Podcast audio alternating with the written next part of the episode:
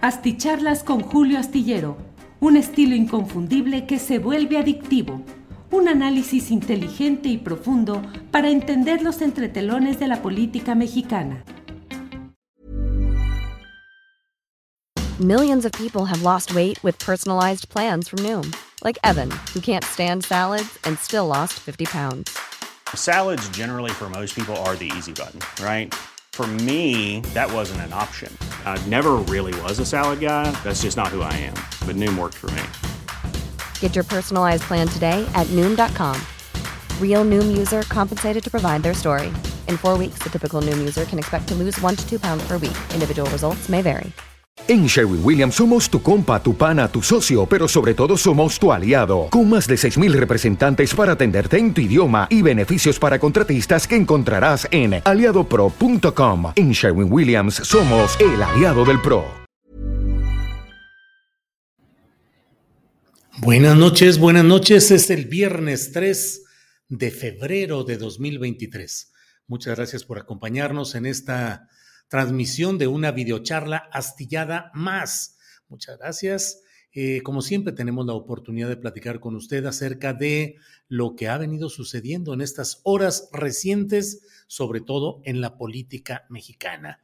Es un viernesito, viernes complicado en la Ciudad de México, donde pues ha habido un bloqueo en la parte sur de la Ciudad de México y eso se ha convertido en una situación muy complicada en el tramo de viaducto Tlalpan durante siete horas, siete horas de un bloqueo a causa de la desaparición de una persona, lo cual ha venido repitiéndose esta determinación de pobladores de diferentes lugares de que al no encontrar una respuesta oficial adecuada, pronta, medianamente aceptable frente a las exigencias que hace la gente de que haya protección y seguridad para los ciudadanos y que se actúe sobre todo en los casos de desaparición forzada o de sospechas de desaparición forzada. Bueno, pues eh, hoy ha sucedido esto ni más ni menos que en un viernes, que es un día de puente, porque usted sabe que el próximo lunes eh, será la conmemoración oficial del Día de la Constitución Mexicana. Eh, no deja de ser un día y una fecha y unas horas muy significativas porque nos eh, encaminamos hacia la conmemoración de la llamada Carta Magna, que no es otra cosa más que el contrato social eh, al que se llegó luego de la Revolución Mexicana que derribó a la dictadura porfirista. Pero esa misma constitución que en términos formales ha sido siempre una, una, constitución muy avanzada desde su origen, desde el primer momento. La Constitución General de los Estados Unidos Mexicanos ha tenido una serie de señalamientos, de consideraciones, de cláusulas, de artículos que han sido de avanzada incluso a nivel mundial, es decir, porque finalmente nuestra constitución es el producto de un movimiento social que devino en una lucha armada que derribó a un régimen y que instauró otro sistema político y otro régimen, lo hizo por la vía de las armas.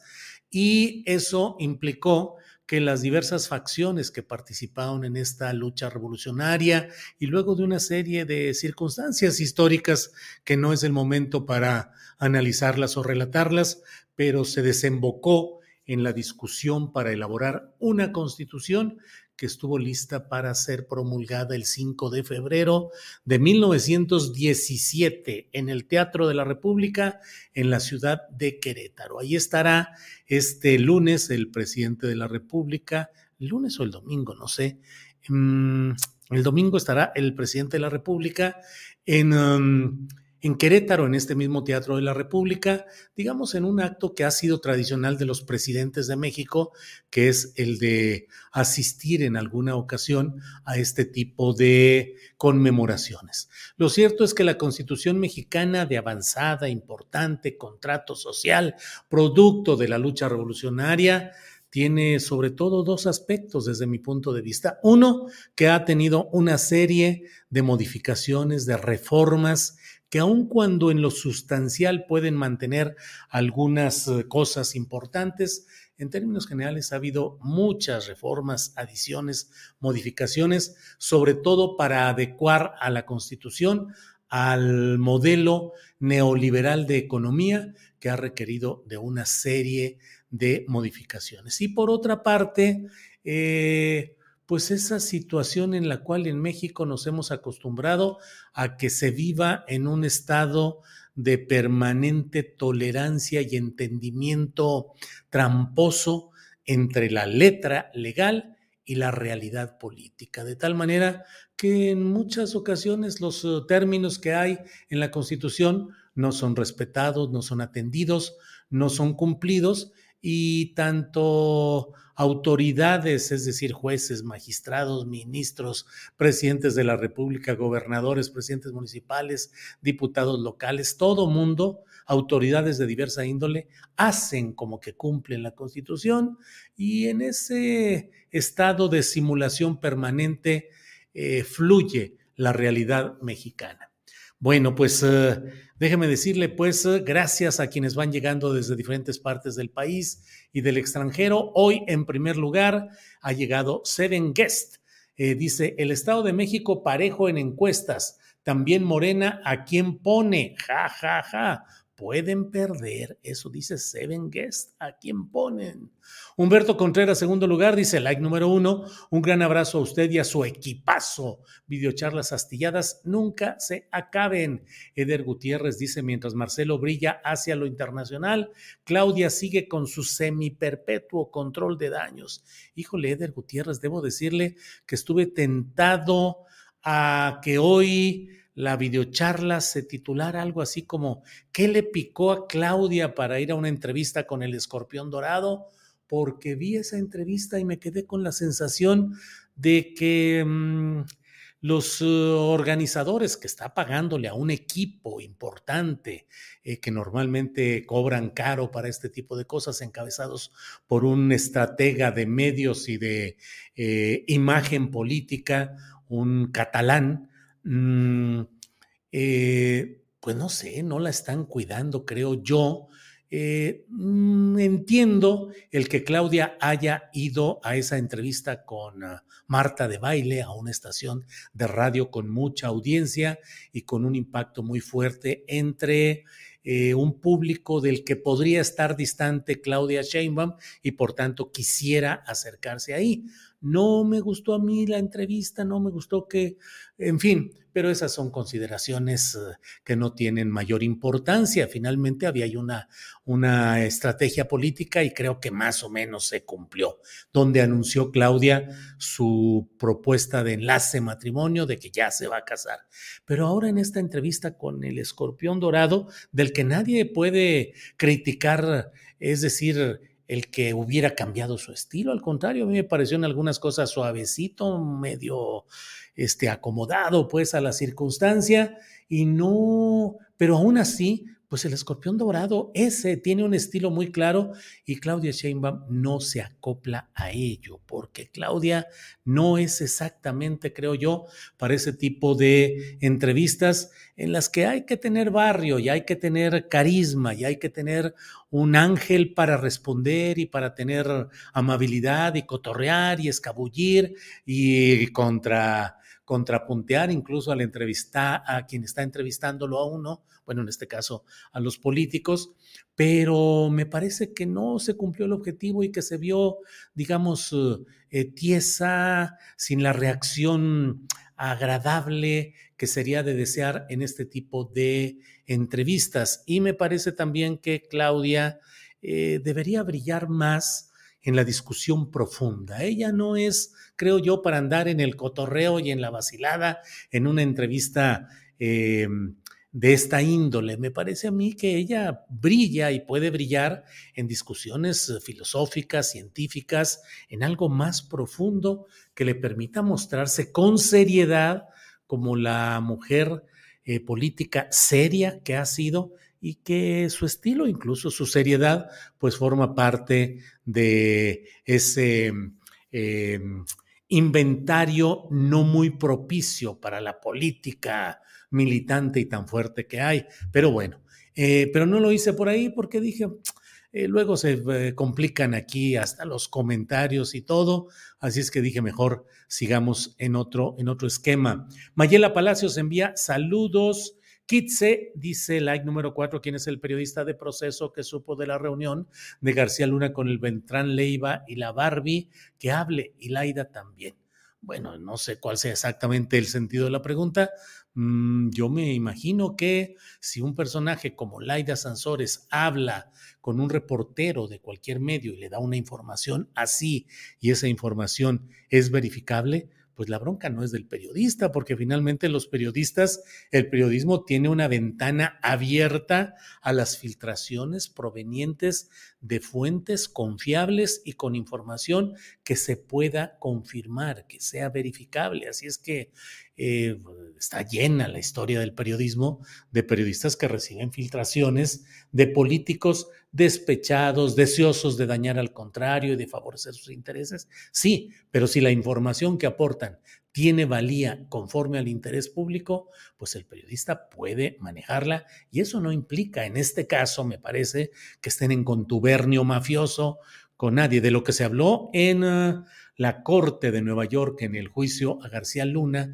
y que ha generado mucha especulación, es de los periodistas que recibieron eh, dinero y que fueron llamados, así como si fueran eh, gente propia, gente muy cercana por los propios eh, narcotraficantes para... Se dice pues que Beltrán Leiva pidió 300 mil dólares eh, a su gente que le manejaba el dinero para hacerlos llegar a periodistas para que difundieran la información y la foto de la detención del rey Zambada para que no lo fueran a cambiar por otro los eh, policías que siempre andan en ese tipo de maromas y de maniobras. Otro internauta temprano ha sido Ernesto Araiza. Dice, ahora sí que la mesa del más allá estuvo de linda que rebuena.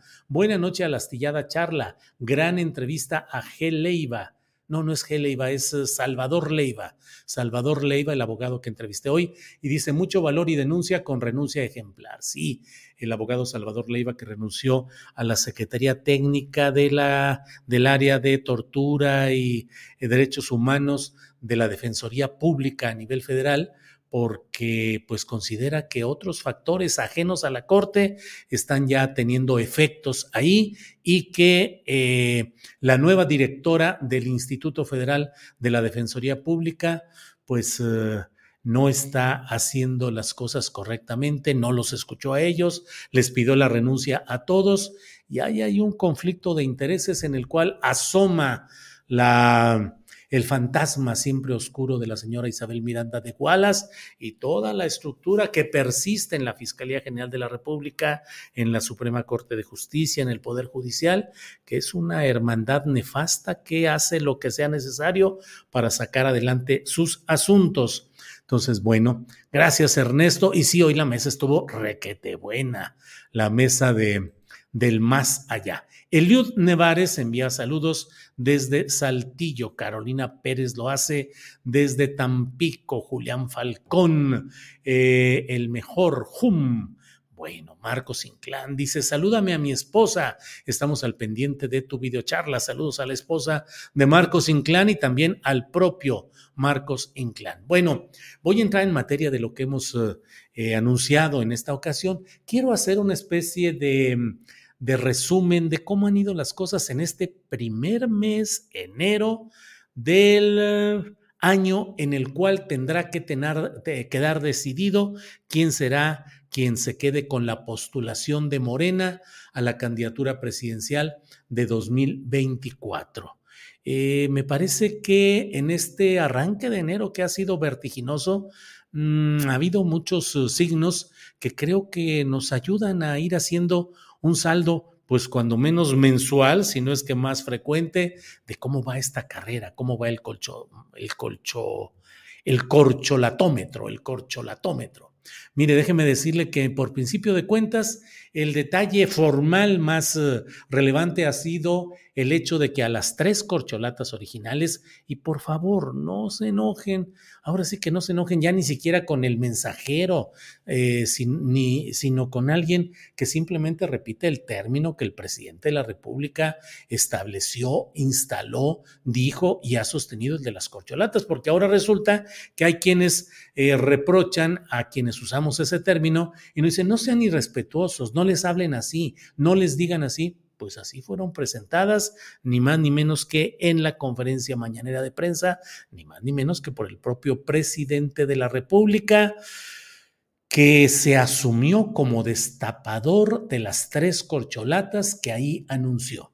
¿Qué sucedió con ellas? Pues que han ido caminando como las tres eh, corcholatas oficiales, digamos, son las candidaturas oficiales con Claudia Sheinbaum, Adán Augusto López Hernández y Marcelo Ebrard. Pero en este enero se añadieron dos taparroscas y luego, como este término lo incorporé yo a esta nomenclatura del corcholatómetro, eh, pues hay también quienes se enojan y me dicen, es también una falta de respeto pues no tiene por qué haberla. En el fondo, en el fondo, las corcholatas y las taparroscas son más o menos lo mismo. Claro, las corcholatas son metálicas, o sea, son, eh, su consistencia es metálica y la taparrosca es plástica. Pero la verdad es que las taparroscas pues son más modernas, eh, se usan más, tienen, creo yo, que mayor difusión, pero las eh, corcholatas, pues no dejan de ser el esquema clásico, son más resistentes y en este caso el punto clave me parece a mí que es preguntarnos, el destapador destapó a las corcholatas, pero para las eh, taparroscas no se necesita destapador, esa se necesita pues que haya una cierta habilidad para irlas desenroscando la tapa. Es decir, las corcholatas fueron intencionalmente destapadas por el primer destapador del país, Andrés Manuel López Obrador. Y luego, conforme han venido las circunstancias, pues se han tenido que abrir otras dos botellas y se ha tenido que ir abriendo lentamente la taparrosca y luego se ha dicho, bueno, pues aquí hay dos taparroscas. ¿Cómo van? ¿Cómo van las, las cinco eh, piezas que están ahí de parte de Morena.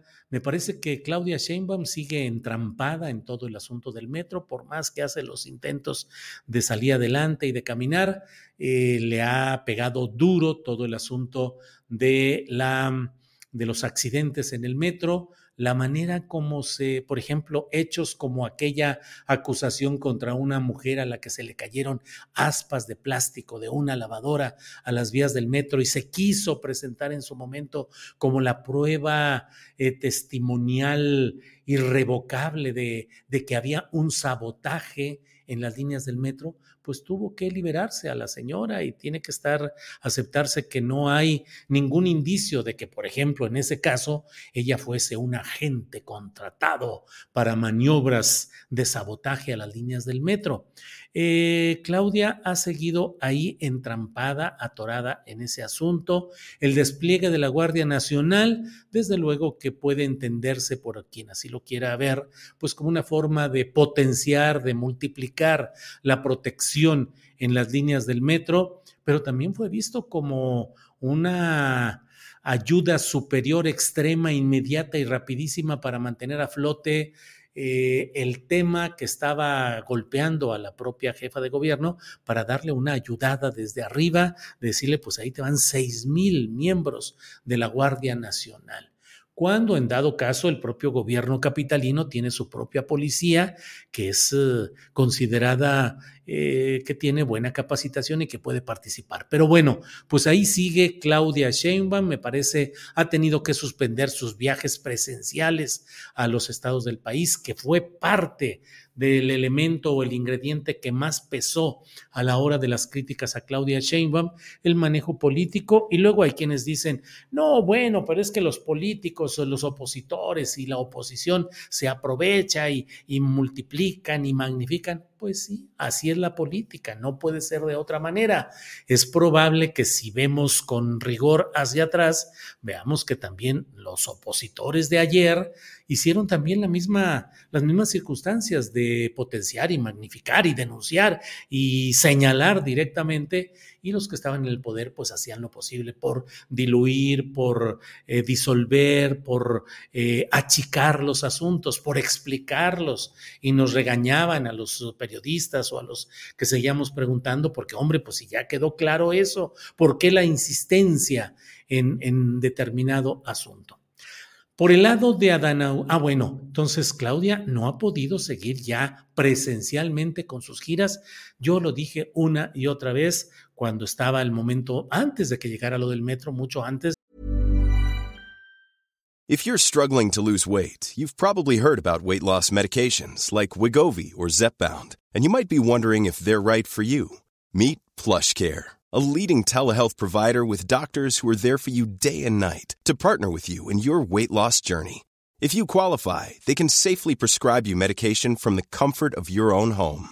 To get started, visit plushcare.com slash weight loss. That's plushcare.com slash weight loss. Plushcare.com slash weight loss. Millions of people have lost weight with personalized plans from Noom, like Evan, who can't stand salads and still lost 50 pounds. Salads, generally, for most people, are the easy button, right? For me, that wasn't an option. I never really was a salad guy. That's just not who I am. But Noom worked for me. Get your personalized plan today at Noom.com. Real Noom user compensated to provide their story. In four weeks, the typical Noom user can expect to lose one to two pounds per week. Individual results may vary. Yo decía, Claudia Sheinbaum debe anclarse a la Ciudad de México, como en su momento lo hizo Andrés Manuel López Obrador, que mientras no fue candidato o precandidato presidencial por el PRD, él se la pasó metidazo en la Ciudad de México. Y además una Ciudad de México que hoy a estas alturas tiene el grave problema de que nueve de 16 alcaldías están en poder de la oposición. Así es que el tema parecería el estar aquí, el estar presente, abierta, decidida, eh, explícitamente eh, en la Ciudad de México.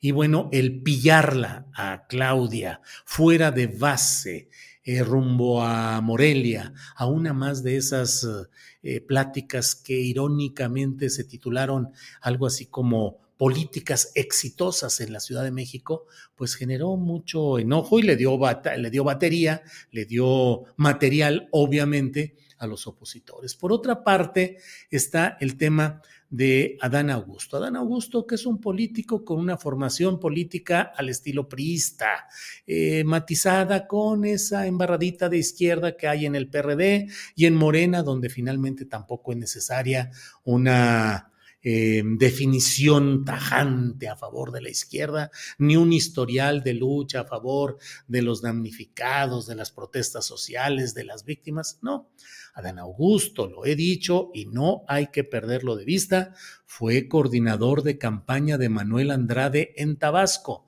Manuel Andrade, que fue la hechura y era el heredero de la política de Roberto Madrazo Pintado, gobernador, que dejó a Manuel Andrade para que fuera el sucesor. Manuel Andrade, a quien se acusó y se sigue acusando de ser un especialista en asuntos de adulteración electoral, de tal manera que la elección incluso se anuló por instrucción del Tribunal Electoral del Poder Judicial de la Federación por el excesivo, eh, la, presencia del gobierno de Madrazo Pintado en Tabasco a favor del también priista Manuel Andrade. Entonces ahí va caminando eh, eh, Adán Augusto, eh, él solamente tiene que seguir en la línea de lo que quiere, lo que le gusta y lo que desea el presidente de la República para, como secretario de gobernación, mostrarse como el político que estaría dispuesto a continuar la línea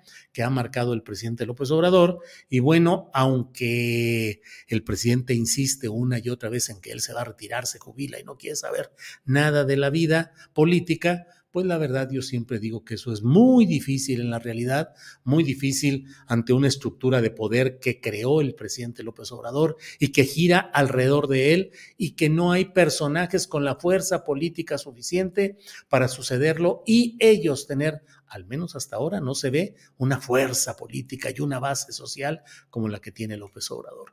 ¿Se puede abandonar una estructura así y decir yo ya no? Me parece que no, me parece que en estricto análisis político serio no se puede. Pero bueno, si Adán Augusto está jugando a que a decirle a Andrés Manuel, paisano, yo soy el que te puedo, eh, puede estar totalmente en la línea, yo seguiría siendo un operador de lo que se decida.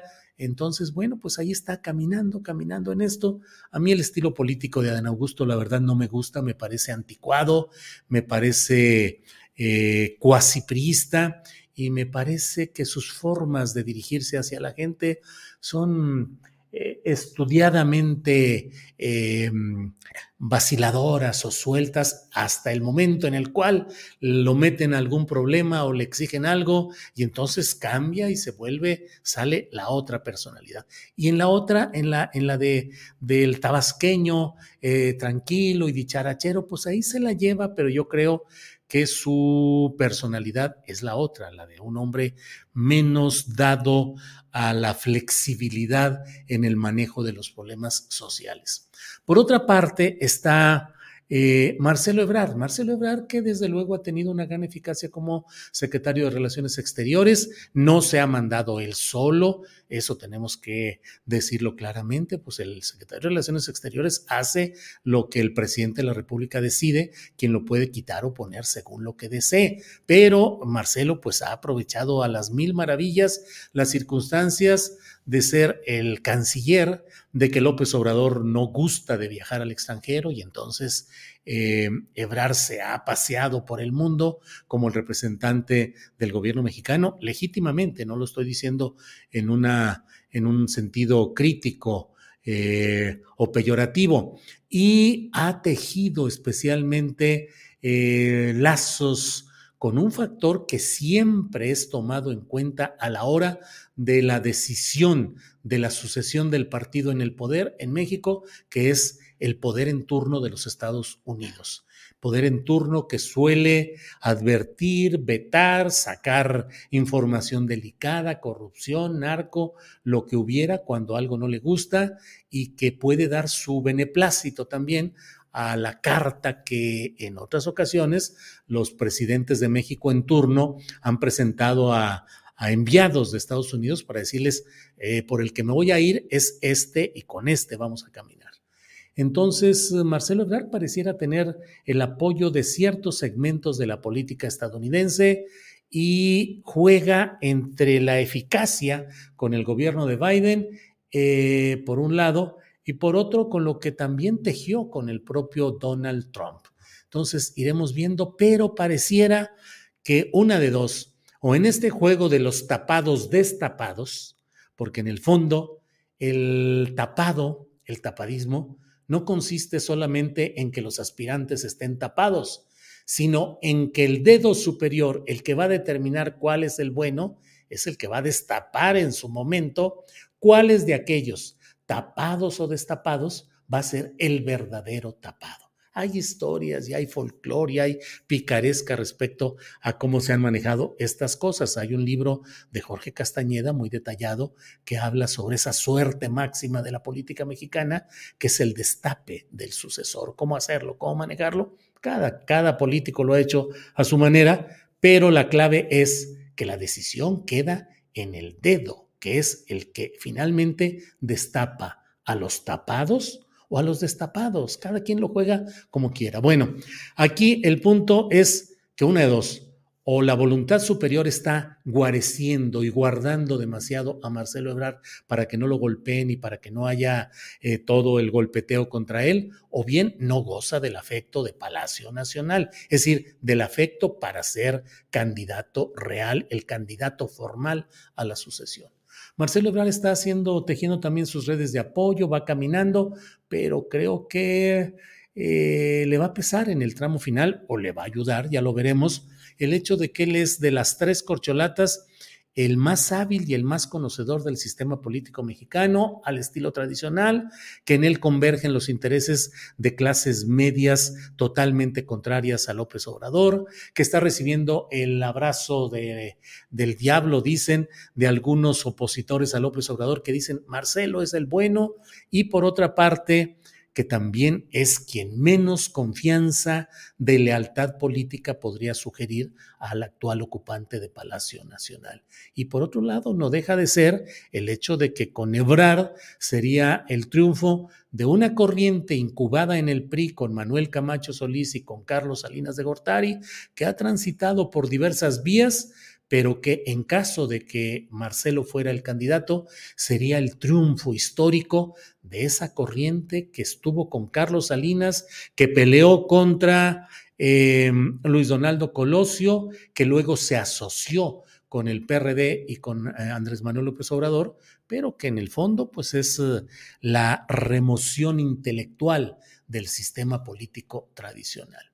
Y por otra parte, bueno, pues las dos taparroscas que le he dicho, dos taparroscas que son eh, Ricardo Monreal, que pareciera tener pocas posibilidades serias de ser candidato a la presidencia de la República, hay muchos ánimos encontrados, hay mucho malestar en ciertos segmentos, a lo mejor los más radicales del morenismo o del cuatroteísmo, pues sí, pero ahí están y son duros y son fuertes. Pero em, me parece pues que no hay mucho camino por ahí. Lo escribí y hice una videocharla Sí, hice una videocharla que decía eh, mi elucubración temprana de que Ricardo Monreal podría ir por el gobierno de la Ciudad de México, que podría hacerse esto. Ya hay muchas versiones en los medios de comunicación, en las columnas acerca de que hubo ya un pacto con Adán Augusto, mediante el cual se está buscando que ya haya, eh, pues que siga, que transcurra, que se reinserte eh, Monreal pero para ser candidato al gobierno de la Ciudad de México. Arturo Cano, el cronista y reportero de la jornada, que siempre tiene muy buenas informaciones, nos dijo en el pasado miércoles en Astillero Informa, esta misma confirmó esta hipótesis, al menos lo que él también ha escuchado y le han dicho, de que Monreal iría, que hay un pacto para que se reinserte a Morena, bien, que ya no haya tanta bronca y que sea el candidato a la jefatura del gobierno de la Ciudad de México, manteniendo cierto aire de rebeldía o de eh, no acomodo completo que le podría ayudar incluso a la hora de intentar eh, la recuperación de plazas en la Ciudad de México, alcaldías que hoy están en poder de la oposición.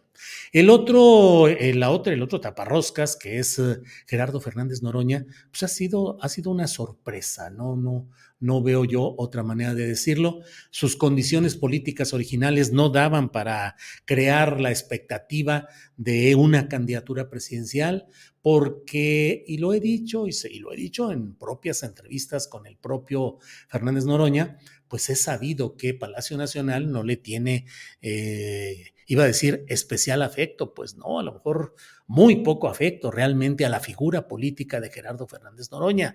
Fernández Noroña está en su diputación federal eh, porque se la ganó dentro del PT y porque el PT lo postuló, pero no porque Palacio Nacional o Morena hubiese querido que él hubiese sido eh, por sí mismo candidato a un cargo de elección popular. No lo promovió Morena, no lo promovió el entonces candidato presidencial, se ganó su lugar y se ha ido ganando esa candidatura presidencial que tiene mucho respaldo porque Gerardo es un hombre con una oratoria fuerte y con antecedentes, entre otros, de una valentía al confrontar a personajes como Genaro, Genaro García Luna con toda claridad y con, toda, eh, con todo vigor. Y sin embargo, lo cierto, y bueno, aquí estamos para platicar de lo que según este columnista ya de largo tiempo viendo la política, según lo que yo creo ver, pues a mí me parece que... Mm, no habrá las condiciones para que Gerardo sea el candidato presidencial. No veo yo a Andrés Manuel López Obrador eh, apoyando y diciendo adelante con Gerardo, pero ha ganado mucho, sigue adelante, eh, es la carta sorpresa y él mismo lo dice con ese lenguaje eh, directo, dice, me los voy a chingar. Pues ya veremos hasta dónde llega, porque finalmente, y esto es algo que también he dicho en otras ocasiones, el destino político, la manera como se va a procesar la candidatura presidencial de Morena para 2024 o del obradorismo y eh, la persona que sea finalmente seleccionada va a depender de qué tanto apriete al final la oposición y obligue al obradorismo a cerrar filas, a buscar candidaturas distintas, a desechar los eh, cartabones o los modelos de destape que se tenían programados y entrar a algún reacomodo en el cual, pues en política nunca están las cosas eh, cerradas ni abandonadas. Bueno, eh, déjeme ver por aquí. Hoy en, en, Astillero Informa tuvimos la mesa del más allá y hubo diversos comentarios acerca de lo que yo les planteé. Les dije, miren, yo pienso, si Claudia es la, la, presidenta, es la candidata y gana la presidencia de la República, ¿qué tal si Adán Augusto sigue como secretario de gobernación como una muestra de la continuidad operativa de la política de la 4T y como un gesto de amabilidad política hacia el otro paisano, hacia el paisano Andrés Manuel? ¿Qué tal si Gerardo, eh, qué tal si eh, Ricardo Monreal va por la Ciudad de México con la encomienda de, así lo hice, así lo dije yo en la videocharla aquella, de arreglar lo que había desarreglado y de conjuntar fuerzas, incluso de la oposición, para poder recuperar o ganar la, la alcaldía, la, la, gubernatura de la Ciudad de México. No recuperarla, pero sí recuperar los espacios hasta ahora perdidos. ¿Y qué tal si Marcelo eh, Ebrard eh, funge como candidato al Senado y queda como líder del Senado o bien un cargo diplomático importantísimo que pudiese tener o eh, una continuidad en la Secretaría de Relaciones Exteriores.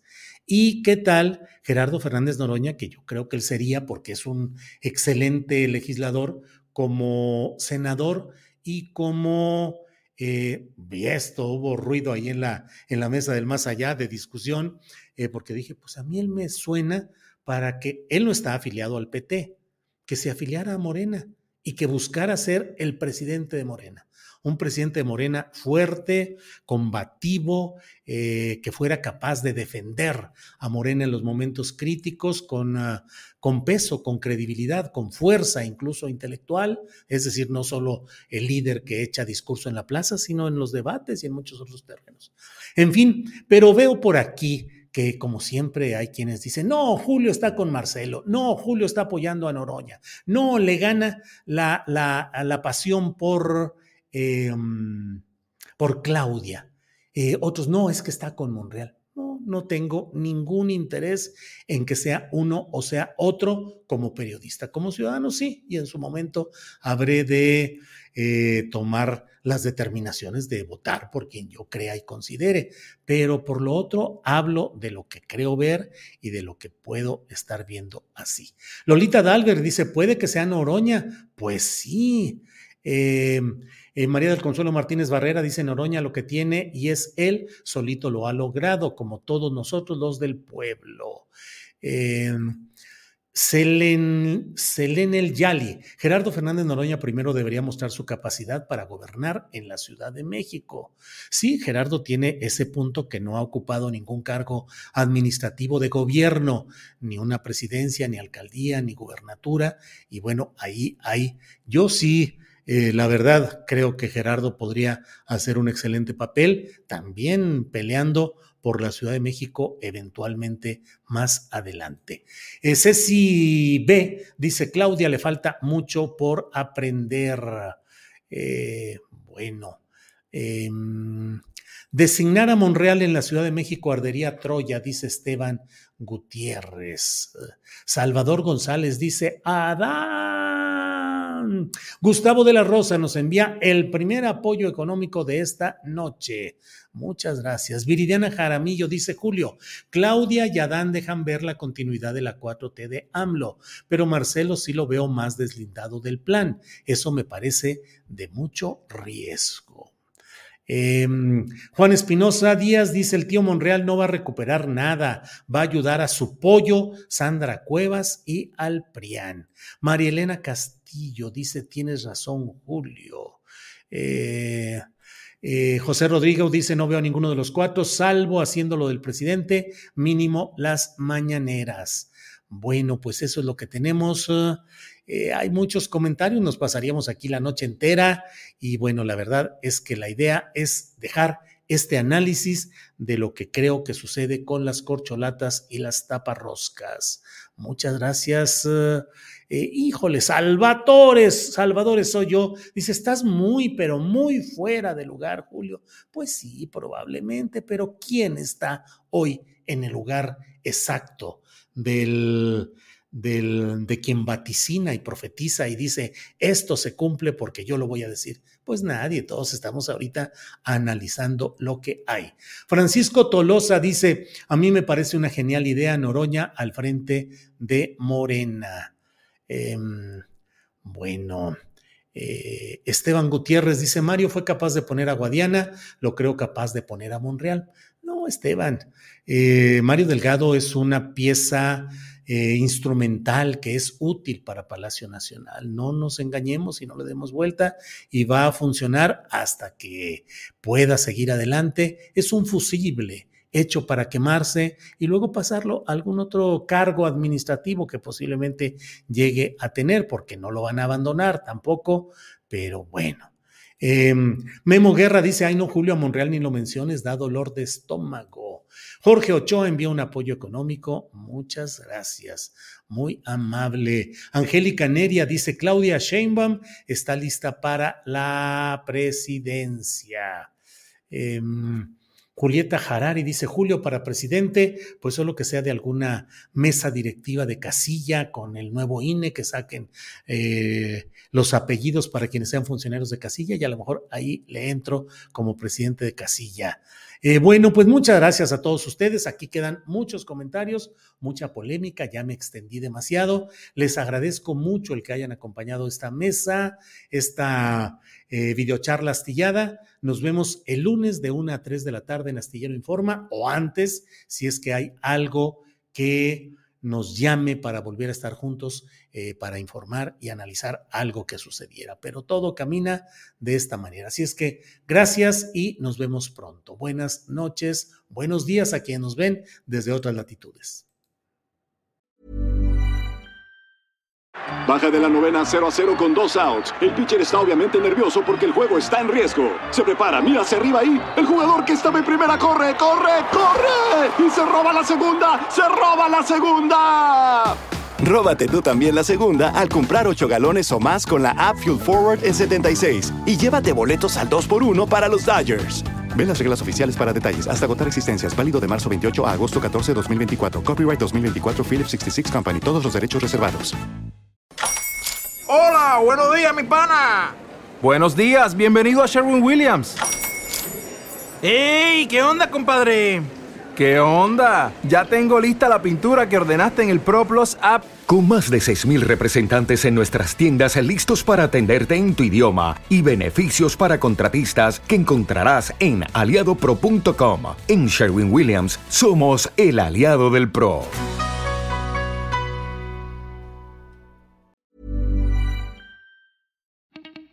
Para que te enteres de las nuevas asticharlas, suscríbete y dale follow en Apple, Spotify, Amazon Music, Google o donde sea que escuches podcast.